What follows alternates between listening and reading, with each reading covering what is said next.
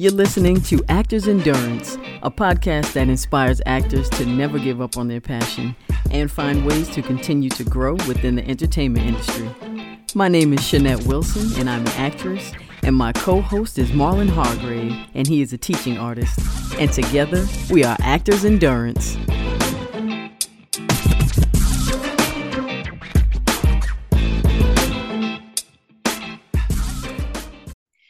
What's going on, everybody? Welcome back to another episode of Woo, Actors Endurance, the number one podcast for all artists. Now, today we have a very special show. We got my sister from another mister. If y'all have not heard of this lady right here, please get on get on your computer, your laptop, or your phone right away and just start Googling her. Her mm. name is Charlene Green, and she is one of the dopest authors and poets I have ever met. Now, she's a writer, she's an editor, she's a publishing coach, certified life coach, and an empower an empowerment poet. Charlene Green, welcome to the show, girl. Welcome to the show. Thank you for having me. I'm excited to be here. Oh yeah, yeah. We're excited to have you here too. And you know, I just have to um say this because I can't help myself. Y'all, I told you she's a she's a she's a writer. She has several books, and you know we'll go through that in a second. But I have I've read I've read a lot of books. Hers is the only book that I've read in one day, y'all. I read the whole book in one day. And it wasn't from like eight in the morning until midnight. Uh-uh. It only took a few hours because it was so good. Page Turner. Thank okay? you. So yeah, I mean, yeah. Thank you. I I love to hear it. That that was the intention. What that was the intention. Right. To keep people enthralled like that. Mm-hmm. And the book was so dope. I borrowed it from a friend. He kept calling me, "Hey, you done with it? You finished it? I need my book back." he was like, "I don't care what happened. You can't have that. You got to get your own." did you get your? Wait a minute. Did you ever get your own? Yes, I did. Oh, okay, okay. I'm Don't make me run to the like, bookcase. I got it in the bookcase now. Don't make me run to my bookcase. Like I can hook you up now. yeah, yeah. you know daggone well I bought that book. Okay, okay. Yeah, and we just gonna shout my brother out. Shout out to August Jover. Uh, you know, he's the one to let me borrow the book. You know, my friend to the end, you know, love yes. him and his wife Roxy. Shout out to y'all. and thank you for letting me um borrow that book and introducing me to this amazing queen right here. Thank so anyway, how you doing, Charlene? I just brag about you all day. But go ahead. I'm feeling good. Thank you. That's great. That's great. Um, so what we like to do on Actors Endurance, we like to uh, start the podcast off with, you know, um, this question, which is the main question: How have you endured throughout your career? Because you know, this entertainment business, it's it's all over the place. Mm-hmm. You got to be strong and focused and determined. Mm-hmm. Mm-hmm. All that. yeah. How have you endured throughout your career? so I have a strong foundation of faith in Nichiren Buddhism. So I've been practicing Buddhism for 38 years. And um, so Nichiren Buddhism, I don't, so if you saw What's Love Got to Do with It with Tina Turner, you know, she was chanting Nam Myoho Renge Kyo. So I do the same uh, practice that she did. Okay. Um, and so I started practicing when I was 16. Uh, my best friend and her mother introduced me to the practice of Nichiren Buddhism and chanting Nam Myoho Renge Kyo. And so um, I, that is my foundation. So as an artist, everything I do um, is is funneled through my my practice of Buddhism. So all the things that I embark on, um, they uh, I use my my Buddhist practice to move through the obstacles because there's a lot of obstacles, a lot of obstacles. and so what I know for sure is that no matter who you are, if you are an artist, if you are serious about this craft, you're going to need some type of faith foundation. You whatever faith foundation. I just don't think it's safe and I'm gonna use the words, I don't think it's safe to get in the entertainment industry and not have some type of foundation of faith. It's not. It's not safe for your sanity. It's not safe for your for your health. It's just not. You have to have something to grab onto um, to help keep you grounded. Um, otherwise, you really you just not gonna make it. You're not. So over the years, you know, I've done some pretty scary things in the industry. Scary meaning like, am I going to be able to do this? Is this going to work? And you know, my novels were were two of those things. You know, I um you never know how things are going to go. All you can do is create and pray and hope. Um, but I know that part of the endurance for me, a big part is uh, the why, the why I do what I do. Because if you don't know your why, that's another way that you're going to end up going down, you know, just tumbling down the hill. Um, you, I don't think it's a good idea to do this work, whatever part of artistry you do, and not know why you're doing it. Um, who is it? You know, who are you trying to affect and why? You know, um, if it's just for you, I mean, okay, but I, I don't know how far you're going to get if it's just for you. Mm-hmm. Because as an artist, you are giving your work to the public. Unless it really is just for you and nobody sees it, that's a whole different type of artistry. Now that's that's more like a hobby. Mm-hmm. Uh, so, but if you're in this business to share your work with others, then it can't just be about you.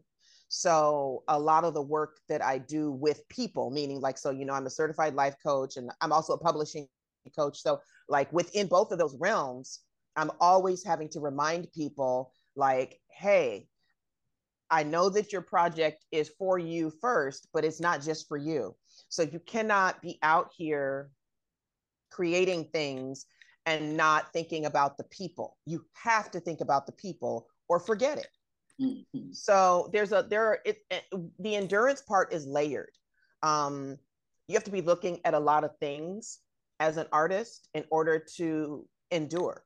Uh, you know, it's kind of like driving, where like you can't just be out there um, looking straight ahead. You have to be looking all around um, so that you are sure of what needs to be done while you're driving. You know, you you have to look in this lane, look at that lane, look in the rear view. You have to really be paying attention out there. And so that's the same thing I feel as an artist. You have to be paying attention to what's going on in the industry, what's going on with the people, so that when you create, um, you know, you can create based on what's in your heart, but also what do the people need? You know, um, what do they want? What are they looking for? So that's I, I just gave you like a 10 point answer to that but yeah it's i don't think there's one specific way to endure. I really just think is it's got to be grounded in some type of faith. And then from there you got to know why you're doing what you're doing. Oh yeah. I totally totally agree with that. That is that that's an amazing answer. Um i don't think anyone's ever even put it like that because it is layered you know? Mm-hmm. it's not just a one you know a one track Mm-hmm. I, I mean, for some people, maybe it is the one track. I mean, because a lot of people get into artistry for just for themselves, you know, for their ego, for you know, for recognition and uh, for attention. And I mean, okay, uh, like I said, you can do what you want, but like, are you going to make it? are you going to make it? Because one thing, one thing I know for sure is the public if you don't give them what they want, mm-hmm. you're going to hear about it. Oh, yeah. So, I mean, like I said, do what you want. But if you do what you want and then you don't get the response that you're looking for, don't say I didn't warn you. Yeah. yeah. Yeah. I, I've done, uh, I've trained performance poets, slam poets, and uh, that was my biggest note to them. I was like, well, listen, if you wrote it for yourself, keep it to yourself. But if you are going to actually mm. present it, then you need to present it. If you're going to perform it, you just can't read it. You, you know, you have to journey through the script and journey through your own words, your own emotions. Uh, and, and it was a task for a lot of the poets to take on the, the paper and emote it Right. You know, we we see where they wrote it and felt it, but I, I think you're absolutely right. And people don't look at poetry as a business no. or writing as a business. They look at it as, you know, um, you're working for someone or you're writing a script or it's a hobby. But I, I like that you're bringing up uh, the business aspect because a lot of writers do not have, uh, I won't say do not have it, but it's not really talked about the business side of writing, actually. Mm-hmm. Uh, also,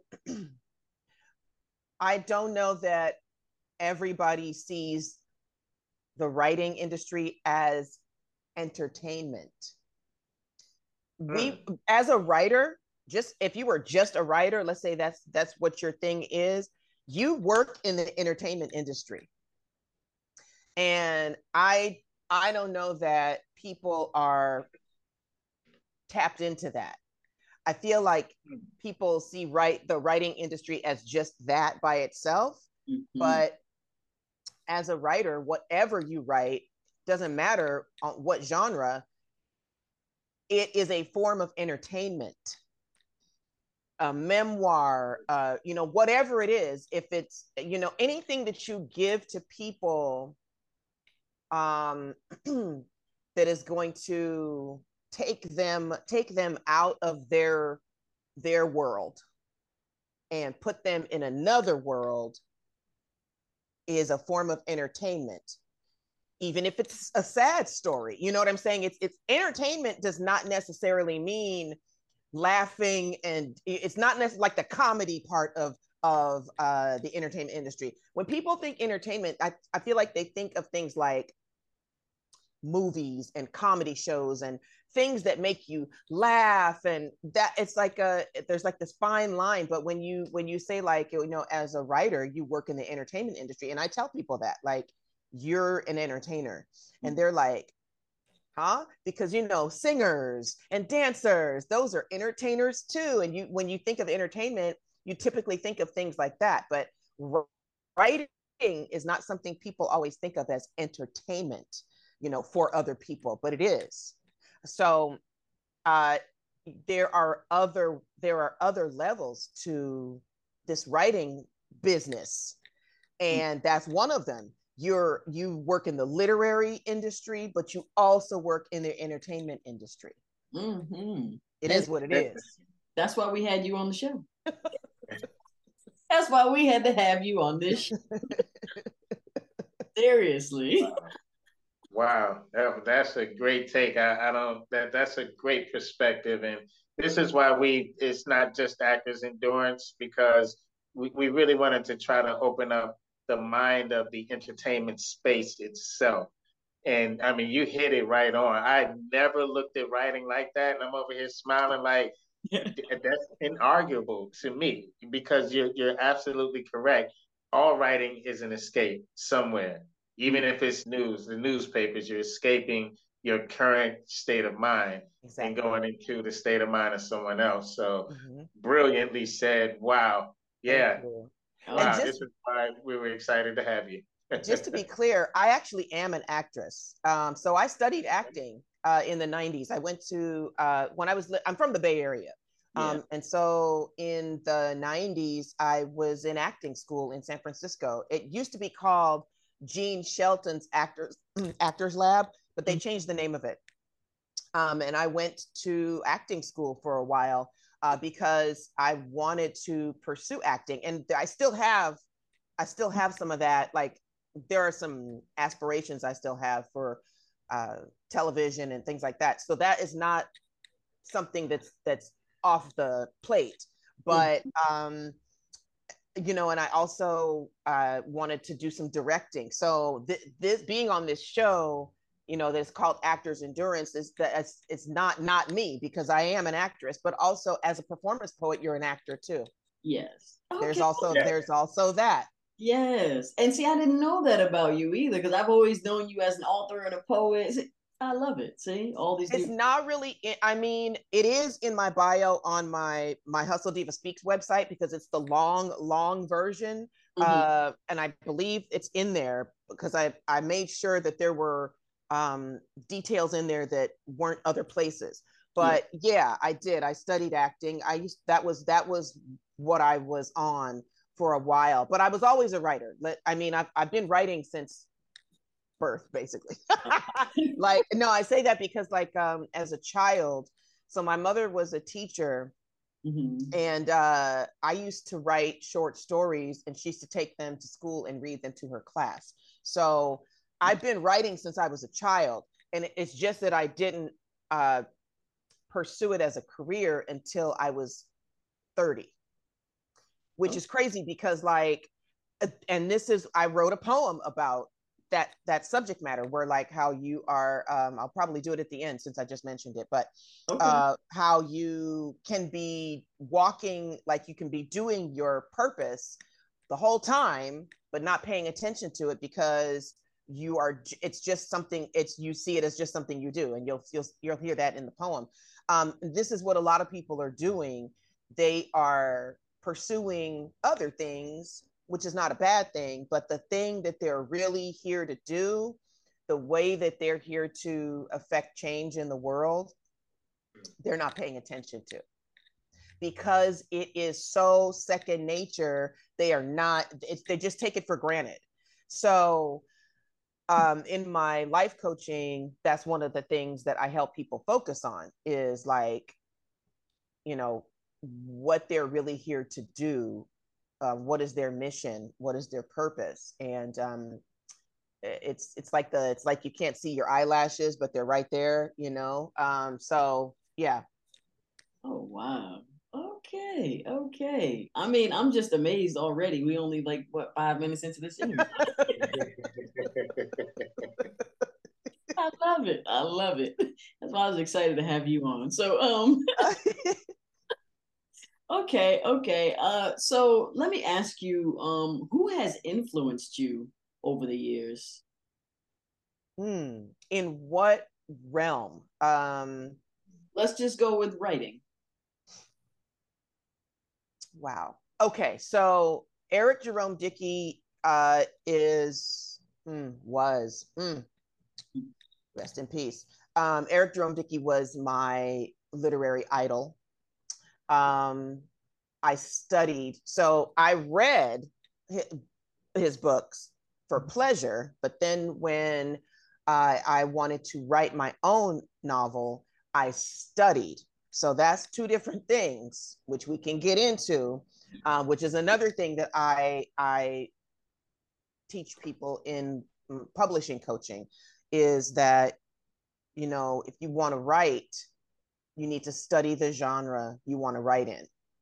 Mm. Um, and so you need to read it, but you also need to study the craft, study how it's done, how is this genre written, who's writing in it, find people who are writing in that genre that you whose work you can connect with. So Eric Jerome Dickey uh, was the main person whose work I studied um, so that I could do what I did uh, for that book that you couldn't put down. Mm-hmm. I, I honestly I credit um, a lot of that to him, uh, but there were other people, Terry McMillan, Omar Tyree, uh, you know, there were others mm-hmm. but I studied Eric Jerome Dickey's work. And um, there was a time when I felt like I'm not going to be able to do. Look what he's doing. Look how he's. I'm not going to be able to do this.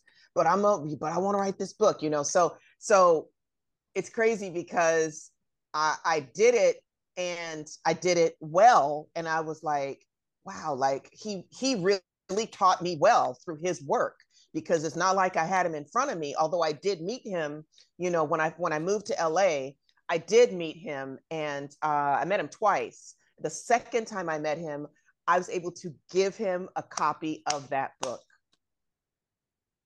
at at at his book signing. Okay. He was having a book signing. I my book was done. The first time I met him, my my book wasn't done. It wasn't out. Mm-hmm. Uh, but the second time it was, and I took it with me to his book signing, and um, he remembered me from the first time, uh, the first book signing I went to when I moved here, and um, he called me up to the front to he called me up to stand next to him and he took time from signing books to introduce me to the people there and to say like this is her book. I was like what is happening right now? What is this i didn't go there for that. I just i went to get my book and you know do what i gotta do pay my respects and and give him the copy of the book. I was not expecting him to like stop what he was doing and be like hey everybody blah blah blah blah blah. And i i it was like a full circle moment for me because i told him at the first book signing that i studied him you know in, in all of his work and so to have that in you know in my memory bank and you know now that he's gone um but to, to be able to say that like eric jerome dickey like i gave him a copy of the book that he helped me write. Mm-hmm. you know wow. effectively he did he helped me write it. Wow. Wow. So yeah there's been a lot of influence but um, as a novelist eric jerome dickey um, but now as a poet mm-hmm. yeah. So many people. Most of them are my colleagues. So it's interesting because most people when you ask them who who who is their influence in poetry they'll say that the typical maya angelou and nikki giovanni and you know all the people. But that's not my answer. My answer is my colleagues because they are bomb. My colleagues and some of them are at my actual friends there's you know colleagues and friends um, are not necessarily the same thing some mm-hmm. of them i know well and they're my actual friends some of them i don't know as well but they we still we still roll in the same circles mm-hmm. and so uh, i have colleagues and friends who do what i do and they are my my biggest influences because i'm surrounded by so many fantastic poets that when i read their work or hear their work i'm inspired to write and or write better.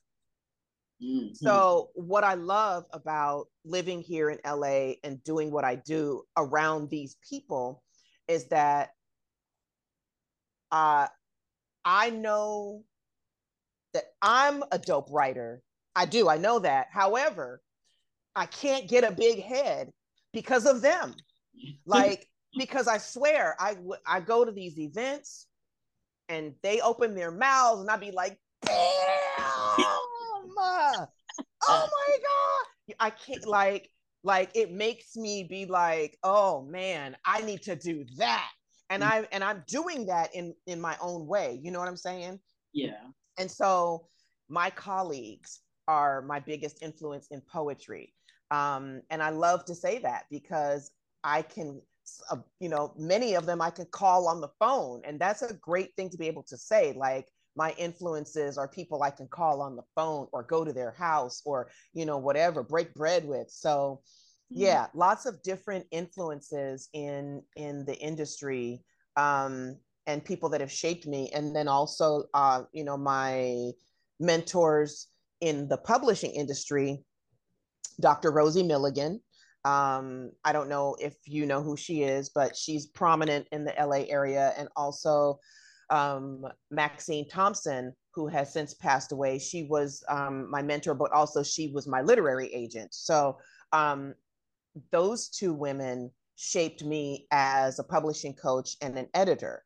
Um, I had s- some natural abilities in in the realm of editing, but uh, but I was trained by the two of them. Like I spent time working with them and under them, and um, especially Maxine Thompson, who um, I was her overflow work person. Yeah, she had uh, she was working for uh, some authors for Kensington Publishing, and um, she worked for Carl Weber. You know, Carl Weber is you know a famous writer, and she was doing some work for him, and um, you know, a lot of the projects that she worked on, not necessarily for him, but during that time, she had overflow. And, and so she brought me on as um, an assistant So I used to work with and for her. And so uh, she allowed me to learn so much about how to do what I do today.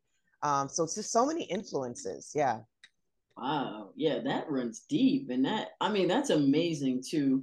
And I love your answer because most people don't, most people uh, aren't, well, maybe they are inspired, but that's not the answer they give. It's always someone that's unreachable, you know, but to be able to have that reach, like you said, you can pick up the phone and be inspired. I think that's amazing. Yes, it feels amazing. Yeah. Mm-hmm. And they always, you know, just uh challenge you to just become better and better and better and better, you know? So, yes. Yeah, that, that's. you know, uh, I want to say this. There's ne- there's also never a time, even though they're as bomb as they are and as inspiring as they are, mm-hmm. fortunately, and, and it really is fortunately for me, I have enough confidence in my own work that when I hear them and when I read them and when I see them do what they do, there's never a part of me that's like, um, like, oh, you know, I, I'm not living up to my potential. It's it's not that. It is absolutely like, oh, I gotta, I, I gotta get even better. It's never a knockdown. It's never like a, dang, I need to wrap it up. You know, because that that can that can happen. you know, when you when you're exposed to people who are popping, people who are just getting it, if you're not confident in your own work and in yourself, you can get into a space of like, oh, yeah, I don't, this isn't for me.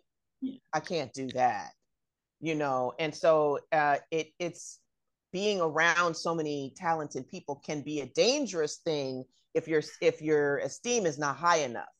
You yeah. know what I'm saying? So yeah, and I think that's when you're also not living in your authentic truth and not being your authentic self. You'll start to compare yourself to people, and that's when I feel like the self esteem, you know, can you know come into play. But you know, you know that you are the dopest person, and nobody really do what you do the way you do it. You know, right?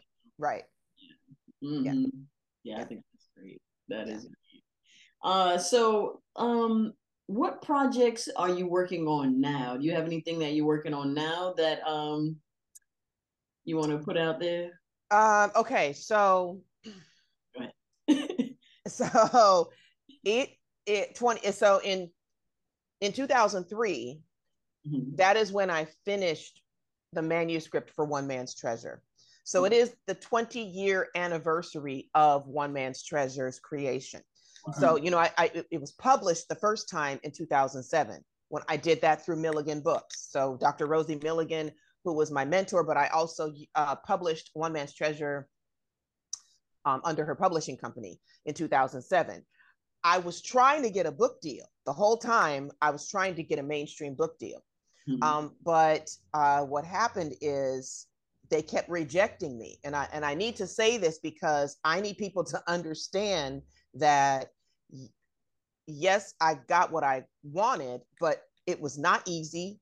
Uh, I was crying, and um, you know, the rejections were many, many, many. And it took me like four and a half years to get the book deal that I got. And let me tell you what the shift was, because I think this is really important is I was so stuck on I got to get a book deal in order for like this to get where I needed to get, right? Um I was so stuck on it that I felt like I needed it.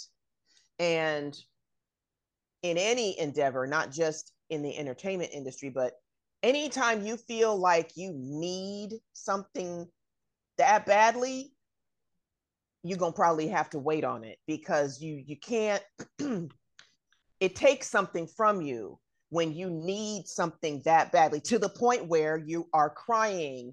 And so I'm going to tell you a true story. I so the rejections were flowing in and it, and I never had a moment where I was like, "Oh no, something's wrong with my story." Okay, I was I was I always knew like, "No, no, no, the story is is, is good, it's right, it's popping." Mm-hmm. My issue was, dang, like why are they reject i mean they would tell you why in the letter it was like this blanket statement like it's just not what we're looking for yeah you know, it's a typical statement. They're not going to tell you what, so what they are not going to necessarily tell you is that your particular theme or or the way you've written your book is not what's hot right now. Back then, what was hot was street fiction. Um, you know, uh, streets, thugs, this, that. Uh, I didn't write that, mm-hmm. and that's what was hot back then the shelves were lined with like street fiction, urban fiction, where you know it was gangs and drugs and um, you know that type of thing. Um, I wasn't writing about the streets, mm-hmm. and it wasn't that there weren't books like mine already out, but at that time, that's not what was selling the most Mm. And in the in in the written literary industry, you know, the publisher's job is to put out what they feel like is going to make the most money. And it's not that your thing is is not a good idea. It's not that it's not going to work, but again, if they're focused on a certain um, type of story, yours is probably going to go over there in that pile of we not we not talking about that right now. Mm-hmm. so i and and i was told that. I didn't make that up. That was part of my schooling. You know i as the rejections came in and i'd be like what is going on? Like like the the book is good like i don't understand and so i had to get schooled on how the industry works and then I understood, oh, okay, it's not me, it's y'all. Mm-hmm. So once I was like, oh, it's not me, it's y'all, mm-hmm. then I thought, you know what, never mind. I'm just gonna do it myself. Now, to say that was one thing, but I didn't have the money at the time. So like I had to I had to get the money together so I could put it out myself.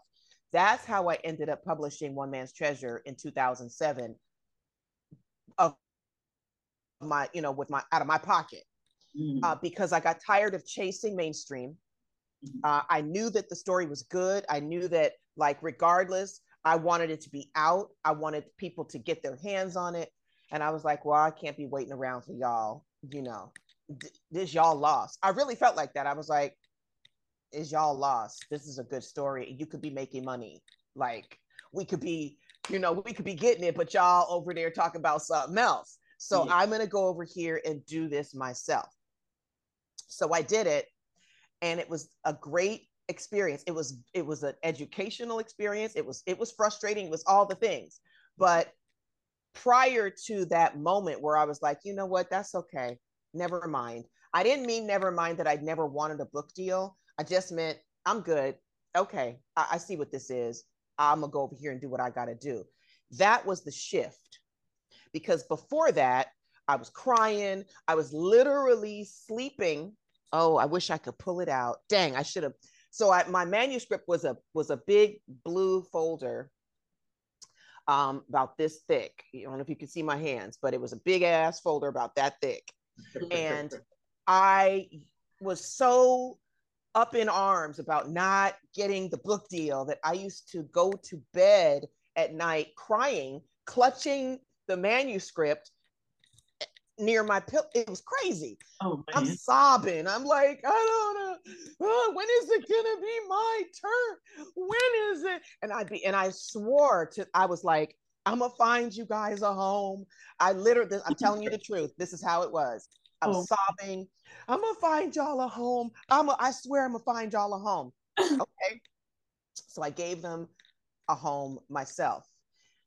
Eight months later, eight months after I put the book out, then I got the book deal.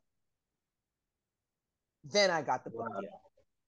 And I know it was because I let it go. Yeah. Sometimes you gotta let you gotta let it go. Yes. And that does letting that go does not mean you don't want it anymore, but you gotta let it go because it's it's it's t- it's taking away from your happiness.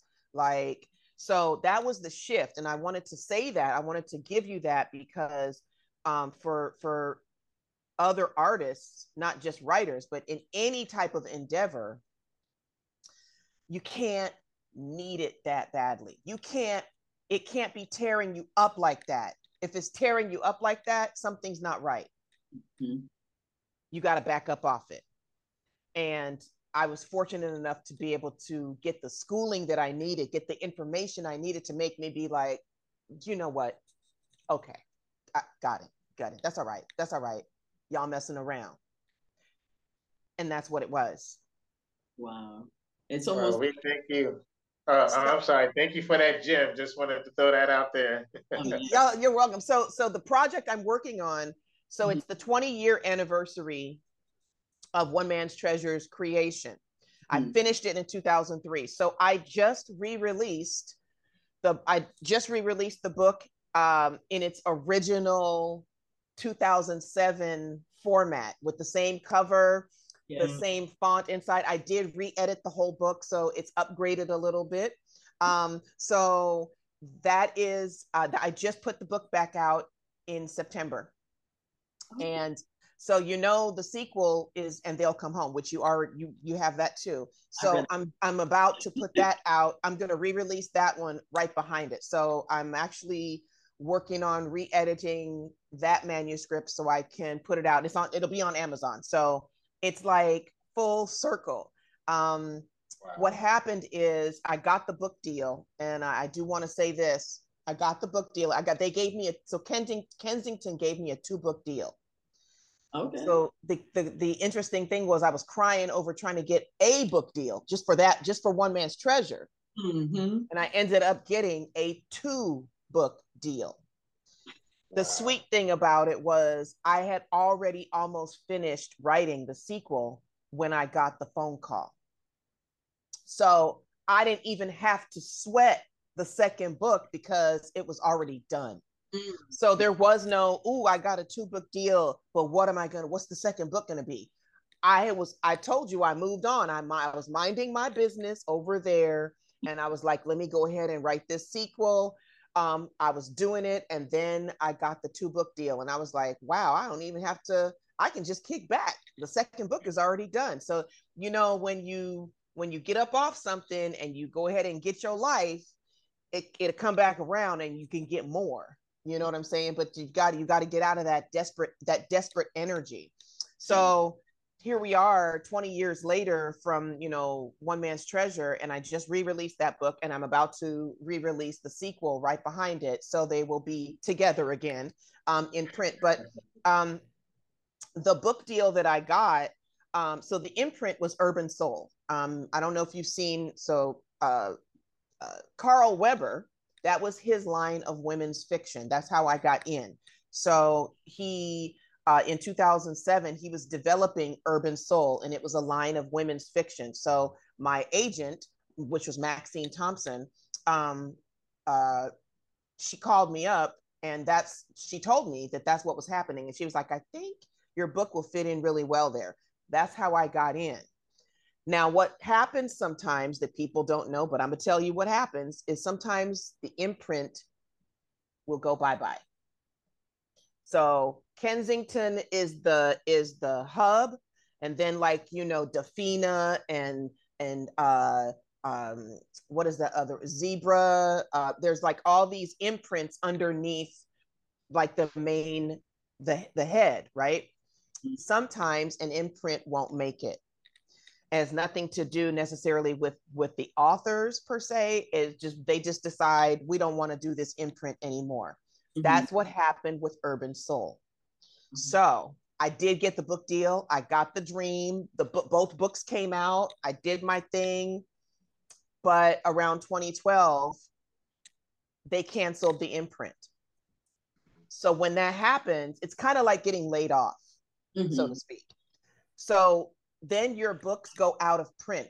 It takes time, but like whatever's at the warehouse, that stuff gets sold like they keep selling what's in the but they don't print they don't print anymore once they cancel an imprint mm. they stop production on, on all the books so they sell what's in the warehouse and after that it's like the book deal is over because yeah. the imprint is gone so yeah. that is what happened with my books. So a lot of people were like, why are your books out of print? And then I have to explain, like, because the imprint got canceled. It's not, it's not, it's not me. Yeah. like I don't have nothing to do with that. But that is what a thing that happens, you know. It's like record labels, you know, it's the same. This is what I mean. It's entertainment industry. Mm-hmm. So um, I had to wait out some stuff. You know, I had to get my rights back. Um, you know, I had to it took so it took years to, to sell all the books and uh, all of that. So now, this is why I'm able to re-release my own books my way because um, I've gotten my rights back uh, from you know from the the publishing company, and now my book my my stuff is mine again. So that is what I'm working on as far as the novels. Um, One Man's Treasure is back out. It's on Amazon, um, the 20th anniversary edition, and uh, and they'll come home. Will be out. I want to say in December, um, and it'll also be on Amazon. And so that's what's happening over on the novels. Um, as far as poetry, I'm I'm still writing, still performing. Um, everything else is just kind of just a flow but new stuff is you know the re-release of the novels okay wonderful oh i love i'm glad you gave us the full story too because i don't know about y'all out there you know the viewers or even marlon but i had no idea how all the book publishing i had no idea how any of that works. So yeah. Well mm. i didn't either until it happened. Right yeah i haven't published the book so i don't know either but yeah what a wealth of knowledge there uh, we're definitely gonna have to bring you back in for a, a another a part two because we haven't even really dug into I know. it. I mean, we've dug into some stuff, but you have a wealth of other things that you do, and uh, didn't get to the articulation coach because that is right up the alley. But, well, I can uh, tell you what that is. So, um, articulation artist. Um, so because I work with words in so many different ways, because I so everything I do, even like the the life coaching, all the work that I do all points back to my work with writing. So obviously I, I write I write the novels and I write poetry, but I also perform the poetry um, I I I do the publishing coaching, so I'm helping other people with their work, but I also do um, life coaching, and so that may seem like, well, how's life coaching in this? So the life coaching came because I have three self help books. Those three self help books are what my life coaching business is born from. Okay. And so I I do something with words that not a lot of people do. I work with words across a lot of um, a lot of lines, and the one thing that I've always gotten from the public is my gift for articulation, whether it is written or um, spoken. And so that is what articulation artist means um, for for me um, it it fits well because uh, everybody doesn't articulate well verbally, but they might articulate well on paper. Um, and the way that I articulate crosses a lot of uh, boundaries. So that is what that means. Articulation artist in my in my work is the way that I work with words, and um, no matter which way I work with words, whoever I'm working with, you get what you need. So I don't know if you saw um, on my my link bio, there's a slogan. It says, "Whichever way you experience my words, you win." Mm. That's what that means. Okay. Oh wow. Okay, that makes a lot of sense. Wow. okay. Wow. Very very very interesting interview here for sure. Yeah, seriously, man. You know, I love talking to you because you know you're my sister. Um, but I'm so happy to have you on the show so you can share all this, you know, with the world. And we wish you the most success on your the re-release of your two books. Thank now, listen, you. y'all. If you like to read, even if you don't like to read, I guarantee you, you're gonna love her book. I read it in one day, y'all. That, that says a lot. I've never done that ever. Still to this day, I love acting. I can't read an acting book in one day. Mm. I'm just saying. But listen, Charlene, we're gonna go to the um. So we're gonna do the uh martini round, right? I'm gonna ask you some questions, and then we'll take a beat, and then you give us some poetry because we okay have it. We have got to have it. Okay. okay. All right, Marlon, go ahead, take it away. All right, and five, four, three, two, one. What is your favorite smell? Oh wow. Um my favorite smell. Well, it's probably my favorite uh my favorite scent, which is Egyptian musk. Oh wow. Favorite vacation spot? Mm. I don't know that I have one, but I would probably say somewhere uh, where there's a hammock and a lot of sun and a lot of uh, wide open space. Okay. Nice. Wherever that is. Okay, nice. I, am with you on that one. Cats or dogs? Ooh, cats, but I do love dogs, but cats. okay. What is your go-to shoe or your favorite shoe? my Skechers. Okay. Really? Okay. my Skechers. My Skechers. Yeah. Oh wow! And what is your favorite time of the year? It used to be summer, but now it's fall. Ah. Yeah. Oh, wow. Why fall? Just in a row that said fall. I, yeah, yeah, I years years back I would have said summer, but it's actually fall. I really have started to appreciate uh, the way that the the the weather changes and the way it feels when fall hits. Although this isn't it right now, we're it's acting like it's acting like summer right now in LA. Uh, but so it hasn't really done the fall thing yet, but I'm looking forward to it. Mm-hmm. That's why I love LA. It's summertime all the time. it is. I do. I miss it. Well, Charlene, you know it has been great having you on the show. We are definitely going to have you back. But Please. you take a second and then you give us what you want to give us. Now, y'all, listen. Pay attention, listen. You probably have to rewind and listen to this again. She is one of the dopest poets I have ever listened to, and I'd go to a lot of open, you know, spoken words. So y'all go ahead and give it up for Charlene Green. Look her up, and Charlene, you take it away when you're ready, girl. Okay. Uh, how much time do I have? A couple, a few minutes. Do you think? Okay, I want to do this piece called Knowledge, and uh, I want to do it because it kind of talks about what we've been discussing here. Um, I wrote this piece back in 2017 after a conversation I had with a woman after a show that I did. So this is called Knowledge. What you know about not knowing when everybody else does? What you know about how that feel?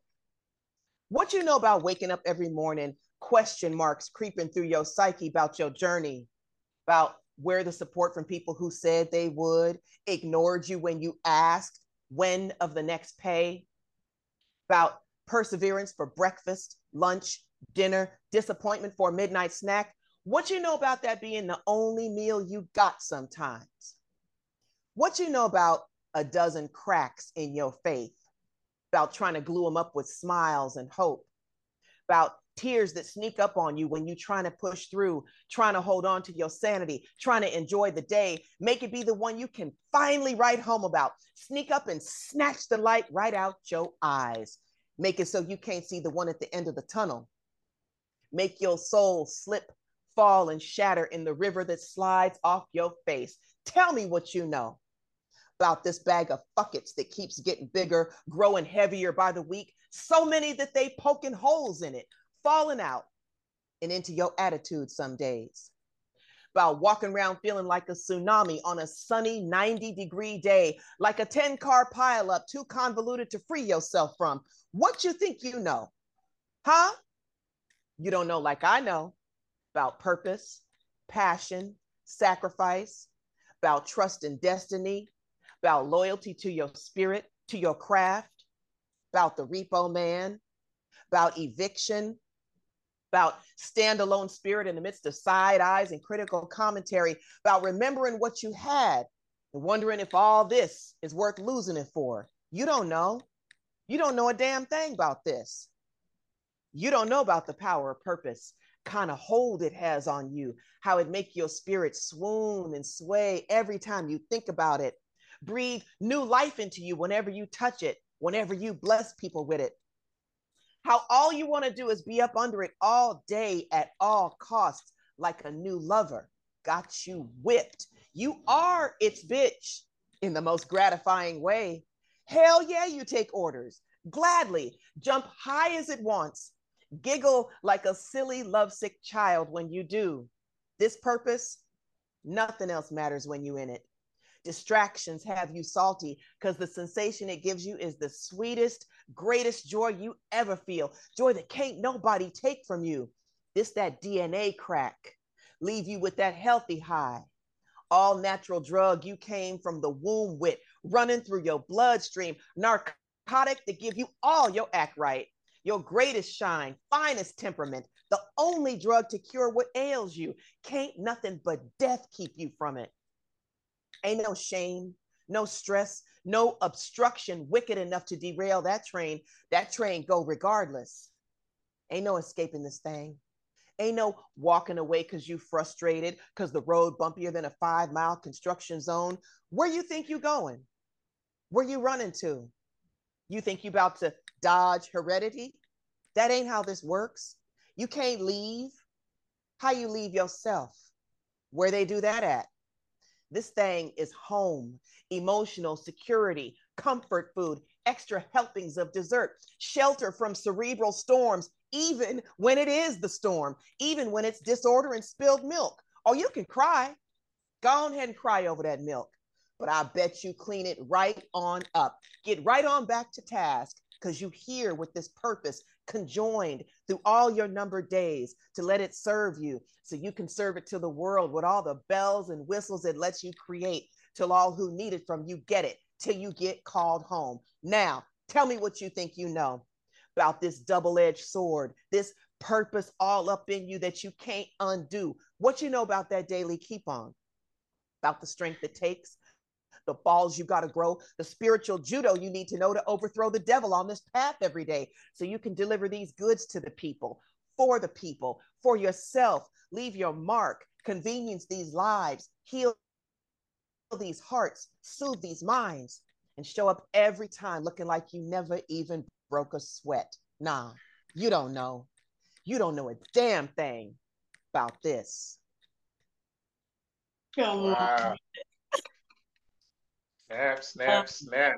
I love it. I love it. Oh man, thank you so much, Charlene, for blessing us with this interview and that wonderful poem. Thank you. And yeah, I love you, sis. love you too. Thank you so much.